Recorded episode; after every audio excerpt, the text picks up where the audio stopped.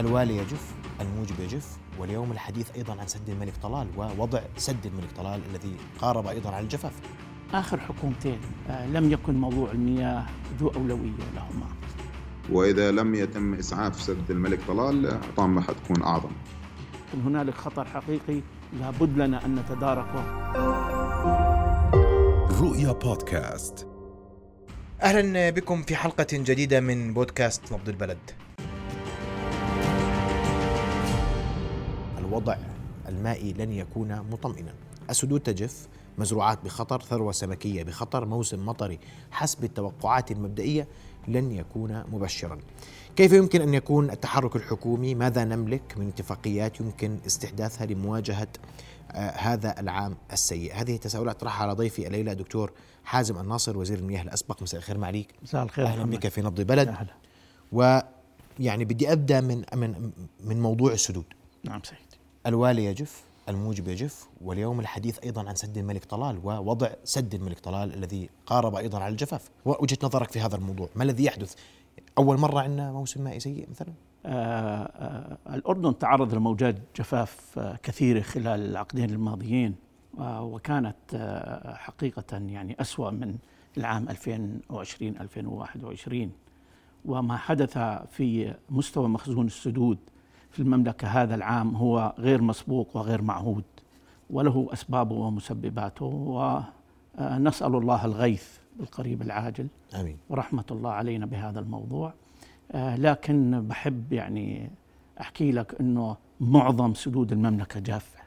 إحنا عندنا 14 سد كبير. بأكد لك أنه يعني باستثناء سدين أو ثلاثة ما تبقى من السدود جافة تماما. المخزون الموجود اليوم القابل للاستغلال المخزون الحي أقل من خمسة بالمئة من مخزون السدود الكلي ولا يزيد عن 20 مليون متر مكعب قابل للاستغلال. إحنا بنحكي من 14 سد اثنين ثلاثة فيهم شوية مي 5% كله نعم سيدي لأنه في رسوبيات في مخزون ميت ما يسمى بالمخزون الميت المخزون الحي القابل للاستغلال والإسالة لا يتعدى 20 مليون متر مكعب ومعظم هذه الكميات حاليا موجودة بسد الملك طلال. آه فما تعرضت له السدود حقيقة يعني الأردني يعي قضية المياه والتحدي المائي بشكل كبير ويعرف أسبابها آه التقليدية زيادة عدد السكان آه زيادة الطلب على المياه بسبب التنمية الاقتصادية الهجرات القصرية المناخ الجاف بشكل عام. ولكن ما حدث في العام الحالي أعتقد أن هناك مستجدات أدت إلى ما وصلنا إليه في هذه المرحلة وهو وضع يعني مقلق بصراحة. إيش المستجد؟ أنت انت معليك أنت ذكرت في البداية تعرضنا لموجات جفاف خلال عقدين أسوأ من هذا العام. طب ما الجديد؟ ليش هيك الوضع؟ ليش لماذا تجف سدود وبصير عندنا هذا هاي الحالة السيئة في وضع المياه؟ يعني خليني أحكي لك بصراحة حتى يكون الأخ المشاهد على دراية. آخر حكومتين مع احترامي الشديد لأصحاب الدولة لم يكن موضوع المياه ذو أولوية لهما. يعني حكومة دولة الدكتور عمر رزاز وحكومة أخي وصديقي الدكتور بشر الخصاونة موضوع المياه ليست أولوية لهما وإنما عمل روتيني كما هو باقي الوزارات. الأردن بلد يعاني تحديا مائيا كبيرا وموضوع المياه يجب أن يكون على رأس أولويات القطاعات المختلفة والدعم. بس إيه اسمح لي إيش نعم. إيش قصدك بآخر حكومتين لم تكن لم يكن ملف المياه أولوية لهما يعني بمعنى أنهما لم يقدما هذا الملف على الملفات الأخرى من حيث الدعم المالي والدعم الإداري وتقديم الدعم اللازم لوزارة المياه والري. وزارة المياه والري لديها القدرة إلى حد ما للمحافظة على الموارد المائية واستمرارية التزويد ولكن تحتاج إلى دعم تحتاج إلى دعم الداخلية. تحتاج إلى دعم وزارة التخطيط، تحتاج إلى دعم مجلس الوزراء، تحتاج إلى دعم وزارة المالية. اليوم حتى أنت تتخطى المشاكل المائية بحدها الأدنى، أنت تحتاج إلى برنامج استثماري كبير، هذا البرنامج الاستثماري يحتاج إلى أموال. هل قدمت الحكومة الأموال إلى وزارة المياه والري؟ هذا سؤال كبير. السؤال الآخر يقال بأن لدى وزارة المياه والري مشاريع بقيمة 600 مليون دينار أردني معطلة. وهذه المشاريع لم يتم تنفيذها بالوقت المناسب وبالتالي أدت إلى زيادة سوء الوضع المائي إن كان بالسدود أو بتزويد مياه الشرب أو بتزويد مياه الري للمزارعين. يضاف إلى هذا الكلام أن هنالك إجراءات إدارية لم تتم وفاقمت من الوضع المائي. على رأسها إيقاف حملة إحكام السيطرة على مصادر المياه التي بدأت بالعام 2013 وأتت أكلها خلال الأعوام 2017 و2018 من حيث المحافظة على المياه ومنع الاعتداء على شبكات المياه والحفر المخالف. اليوم الحفر المخالف على إطلاقه الاعتداء على شبكات المياه حدث ولا حرج. آه، هنالك أيضا تهجير للكفاءات الفنية في قطاع المياه، اليوم وزارة المياه بحاجة ماسة إلى آه، قدرات وخبرات فنية عالية تستطيع مواكبة التحدي المائي الكبير. هذا كله لم يحدث خلال الفترة السابقه بالاضافه إلى أنه حدث بعض الأخطاء الإدارية من قبل المسؤولين الكبار في قطاع المياه أدى إلى آه، جفاف السدود على سبيل المثال إسالة المياه من سد الوالة وبعض القرارات الأخرى التي أدت إلى آه، جفاف هذه السدود من حيث أنه لم يكن هنالك خط أحمر ومخزون استراتيجي في هذه السدود ولم تكن عين وزارة المياه والري على مخازين السدود لحتى يكون لدينا مياه لنهاية الموسم الزراعي إن كان في مناطق الشفغورية أو في مناطق الأغوار. طيب إحنا بنتابع مشاهد وصور الحقيقة للأسماك والثروة السمكية نعم. عانت كثيرا من هذا الموضوع. راح أسمع تعقيبها لكن قبل ذلك اسمح لي أن أرحب برئيس جمعية مربي الأسماك المهندس محمد شاهين. مهندس محمد مساء الخير. مساء النور هلا يا سيدي الله يعطيك العافية. أه، مهندس محمد وضع الثروة السمكية هناك ملاحظة حول جفاف السدود وهناك حديث عن ضياع أه، أه، ثروة سمكية هائلة من جفاف سدي الوالة والموجب وتحذير من ما يحدث في سد الملك طلال. أسمع وجهة نظرك لو سمحت. طبعا سيدي الله يمسيكم بالخير. يعني طبعا أنا كما ذكر معالي الأخ الكبير آه، الدكتور حازم. آه، وضع السدود صار يعني بلو ده, ده يعني يعني 5% طبعا ما في مي ما في سمك. يعني هاي من المسلمات. آه، اللي صار في سد الوالي طبعا في يعني على منبر الرؤية والقنوات المحلية. ذكرنا قبل حوالي شهرين إنه سد الموجب راح يلحق سد الوالي. سد الملك طلال برضه آه، في خطر. آه، طبعا للأسف اللي شفناه خلال اليومين الماضيين اللي اللي حذرنا منه قبل شهرين صار آه، نفوق حوالي 6 مليون سمكة في سد الموجب. طبعا بالإضافة للتكاليف المادية والضرر المباشر هي كارثة بيئية أحكي لك بصراحة يعني صارت في في منطقة سد الموجب. وإذا لم يتم إسعاف سد الملك طلال طبعا حتكون أعظم. طبعا إحنا بنحكي يعني عن قديش الثروة السمكية مهندس محمد في سد الملك طلال؟ هلأ سيدي سد الملك طلال يعني موضوع شائك في موضوع الثروة السمكية، يعني في حياة سمكية أو في بيئة سمكية جوا سد الملك طلال. آه، ما بنقدر نحصرها لأنه سد الملك طلال آه، اللي داخل عليه آه، عدة مصادر المياه بالإضافة إلى للمياه الأمطار وبالتالي ما بنقدر نعتبره من من من المشاريع التي تعتبر من مفاصل الثروة السمكية الأردنية. ولكن يوجد فيه حياة سمكية ضخمة. يعني إحنا بنقدر فيه ما لا يقل عن 12 مليون 13 مليون سمكة حية داخل داخل سد الملك طلال. السدود الأخرى زي سد الوالي وسد الموجب والسدود الأخرى اللي هي تعتمد على مياه الأمطار بشكل رئيسي هاي اللي فيها الثروة السمكية اللي طبعا اندثرت يعني اندثرت آه، ولا يمكن إعادة إحيائها آه، نظريا ولكن من الناحية الفعلية إذا بدنا نعيد إحيائها بدنا كمان خمس ست سنين. هلأ سيدي موضوع السدود زي ما ذكر معالي الدكتور آه، العزيز الموضوع السدود يعني في في في في سدود المملكة بشكل عام. طبعا إحنا بنعرف إنه نصف سدود المملكة قبل أي آه، موسم مطري هي معطلة زي سد الكرامة آه، زي سد الوحدة لا يمكن استغلالها أو أو في ظروف آه، خارج عن السيطرة في في استغلالها برضه لا يتم النظر لها كبيئة استثمارية حتى سمكية. في في المواضيع السدود الأخرى الفعالة أو العاملة زي سد الوالي سد الموجب سد الملك طلال سد التنور.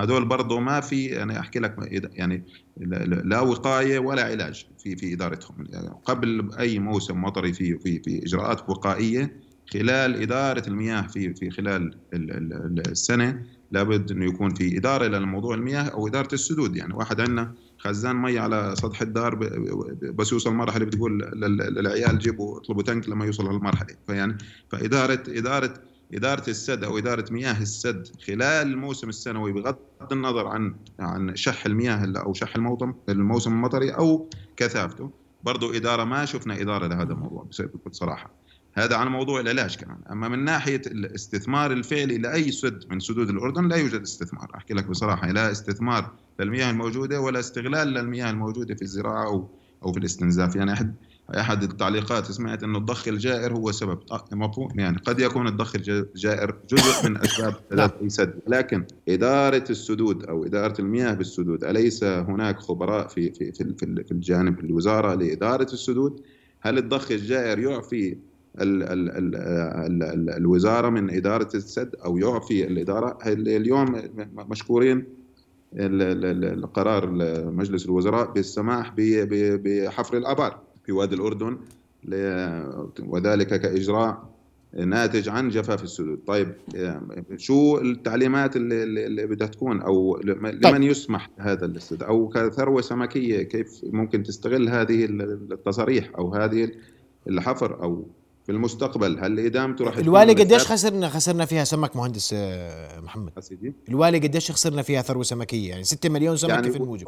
يعني الأرقام المبدئية لسد الوالي خسرنا فيه حوالي 2 مليون سمكة. والسد الموجب بتحكي عن يعني 6 مليون سمكة الان يعني طبعا ظاهر لل- لل- للكل إمبارح الصور اللي طلعت يعني مئات الألاف نعم. من الأسماك نعم. الاعمار كانت طيب. في وهذا يحتاج إلى. سنوات وسنوات من إعادة إحياء هذه الثروة أشكرك كل الشكر المهندس محمد شاهين رئيس شكراً جمعية شكراً. مربي الأسماك على وجودك معنا وهذا سؤال مهم اليوم إدارة السدود الثروة السمكية اليوم فقدناها في سدين ونحذر من سد الملك طلال. وبدي أسمع رأيك في موضوع سد الملك طلال.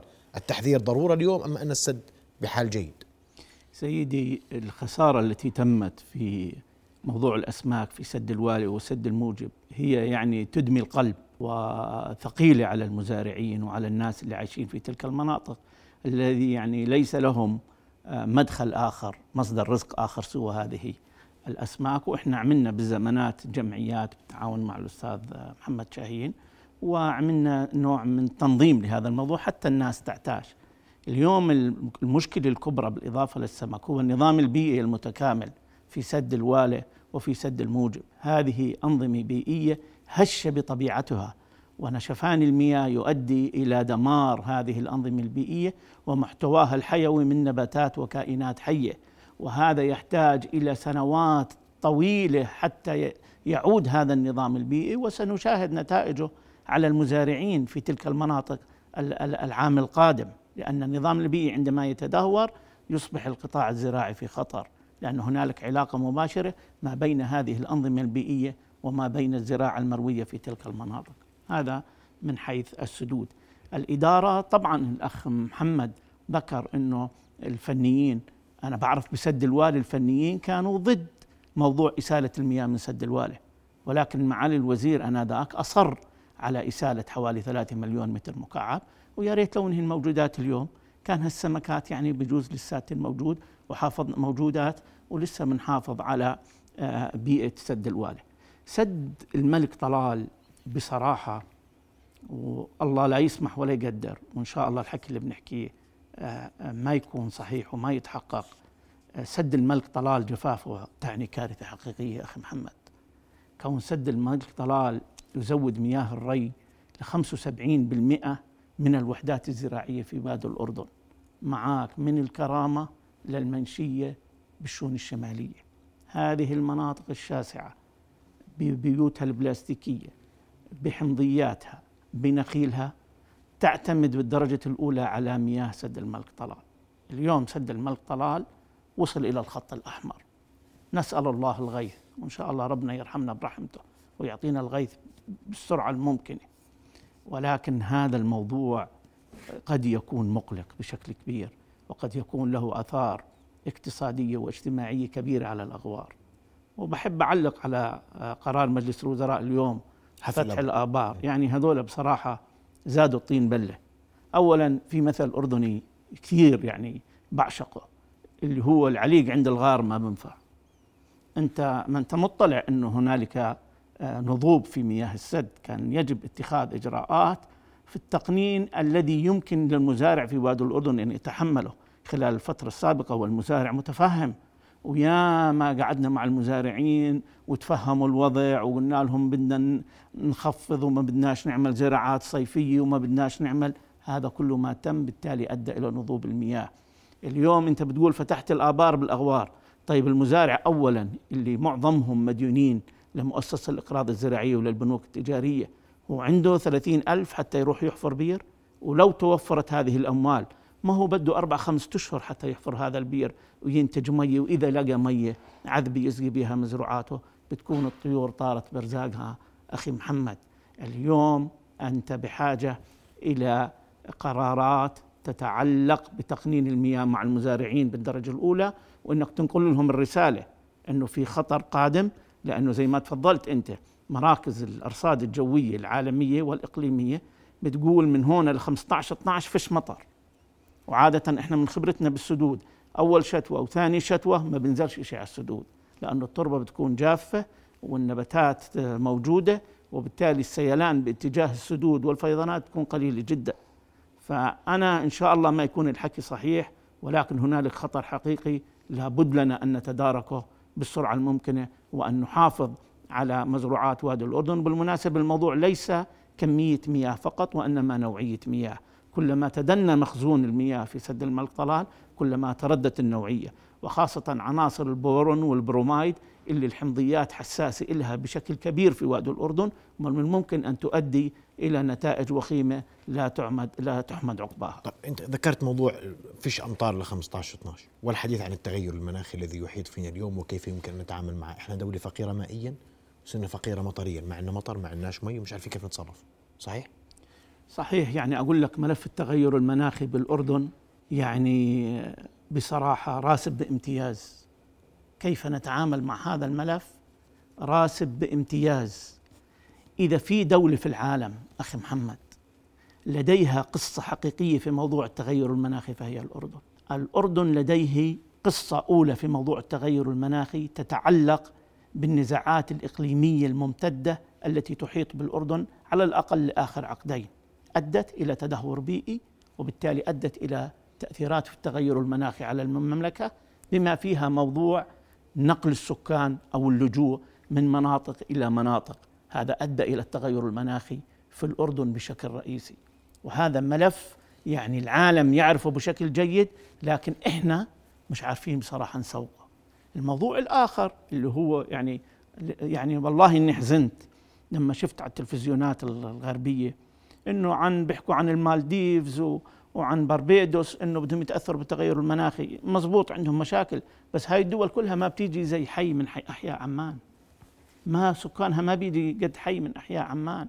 اليوم أنت الملف الثاني اللي العالم كله مهتم فيه بس إحنا مش عارفين نبيعه اللي هو جفاف البحر الميت. صحيح إسرائيل حولت جزء كبير من المياه ولكن الجزء الآخر له علاقة بالتغير المناخي. فكان أنا كأردن أنا كنت المفروض أكون على الطاولة الرئيسية في موضوع التغير المناخي في مؤتمر جلاسكو.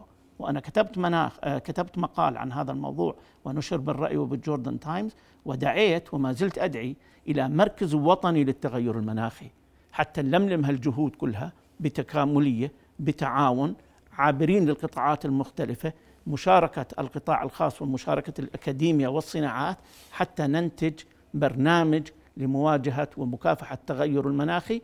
ونستفيد أخي محمد إحنا مش دولة غنية إحنا دولة فقيرة ماليا. نستفيد من الصندوق الأخضر اللي الآن تم رصد له 100 مليار دينار 100 مليار دولار. بالسابق إحنا لم نستفد منه. كان في محاولات لوزارة المياه في 2016 وال 2017 مع الحكومة الألمانية وجلبنا بعض المشاريع لتنقية مياه الصرف الصحي ولكن منذ ذلك التاريخ موضوع التغير المناخي لم يكن له يعني دور أو صوت في الأردن. يعني حتى وزارة البيئة الأردنية مع احترامي لهم إخواننا في وزارة البيئة طيب ما هو أهم ملف وزارة البيئة التغير المناخي. يا إخوان تحركوا. يعني جلالة سيدنا الله يطول عمره ويخلي لنا إياه ويحفظه. بثلاث أيام لف ست دول أوروبية. هو ليش لفهم؟ بحكي لهم عن مشاكل الأردن. بس سيدنا ما بيقدر يقعد يكتب مشاريع ويقول جيبوا لنا تمويل. المفروض الحكومة والوزارات المعنية أن تتحرك خلف جلالة سيدنا وأن تقوم بجلب الأموال لأنه جلالة سيدنا فتح لنا الهاي هسه هذه البتع علينا إحنا وهذا حقيقة لا يتم بشكل جيد طيب. باستثناء المساعدات التقليدية ناقل البحرين في ظل هاي الظروف وين وين بنحطه؟ ناقل البحرين هو بصراحة لابد منه إحنا في فترة معينة بال 2017 في حكومة آه، 2016 2017 في حكومة دولة دكتور عبد الله نصور وحكومة دولة دكتور هاني الملقي عندما الجانب الإسرائيلي بدأ يضع العراقيل أمام هذا المشروع وجدنا من المناسب الانتقال إلى البديل الوطني الناقل الوطني. وعملنا أنذاك دراسات الجدوى من ال 2016 و 2017 آه، الناقل الوطني النا- الناقل البحرين لابد منه اخ محمد لأنه لا يمكن إنقاذ البحر الميت بدون ناقل البحرين. هلأ إسرائيل موجودة فيه إسرائيل مش موجودة. ليش إسرائيل بطلت عنه؟ لأنه إسرائيل اكتشفت أن الفوائد الكبرى من هذا المشروع هي للأردن والفلسطينيين. وبالتالي وزارة المالية تصور مش وزارة البنية التحتية الإسرائيلية قالت هذا المشروع مش مجدي لنا وإحنا ما بدنا نشارك به وهذا كل فوائده للأردن وللفلسطينيين فإحنا ما بدنا إياه. للأسف كان في الجانب الأردني بالفترة الأخيرة بعض ال- الجهات الرسمية اللي يعني بما معناه أيدت الجانب الإسرائيلي إنه هذا المشروع دفن وانتهى. لا هذا مشروع الاردن الأول وهذا بموضوع التغير المناخي يبرز ويوضع على الطاولة. وتجبر إسرائيل في يوم من الأيام على تنفيذ هذا المشروع لأنه ينقذ حياة البحر الميت ونعمل يعني لما عملنا الناقل الوطني بالمناسبة إحنا ما عملناه منفصل عن ناقل البحرين عملناه بحيث أن يكون مستقبلا متكامل مع الناقل البحرين بمعنى أنه لما يصير في ضغط على الجانب الإسرائيلي والمجتمع الدولي يقول لا بدي أمشي بناقل البحرين إنه يكون الناقل الوطني لا يذهب يعني جهده هباء منثورا. هباء منثورا لا ممكن ربطه من خلال وصلة بجوز 40 أو 50 كيلومتر ونرجع للبرنامج الأصلي ونحصل على المنح اللي ضيعناها ونحصل على كل التمويل اللي كان موجود آنذاك. أنا بدي أشكرك كل الشكر آه، معالي دكتور حازم الناصر وزير المياه الأسبق حذرت من الوضع في السدود حذرت من ال- ال- الوضع المناخي القادم وذكرت بوضوح أن علينا التعامل مع حقيقة واقعة نعم. اليوم بأسرع وقت ممكن وإلا سيحدث ال- المحظور وسد الملك طلال وصل خطه الأحمر وعلينا نعم. الحذر فيما نتعامل معه وأن نستبق وتحدثت بوضوح ان اخر حكومتين لم تضع ملف المياه صحيح. على الطاولة كأولوية أشكرك كل الشكر معاليك شكراً. شرفنا بحضورك رؤيا بودكاست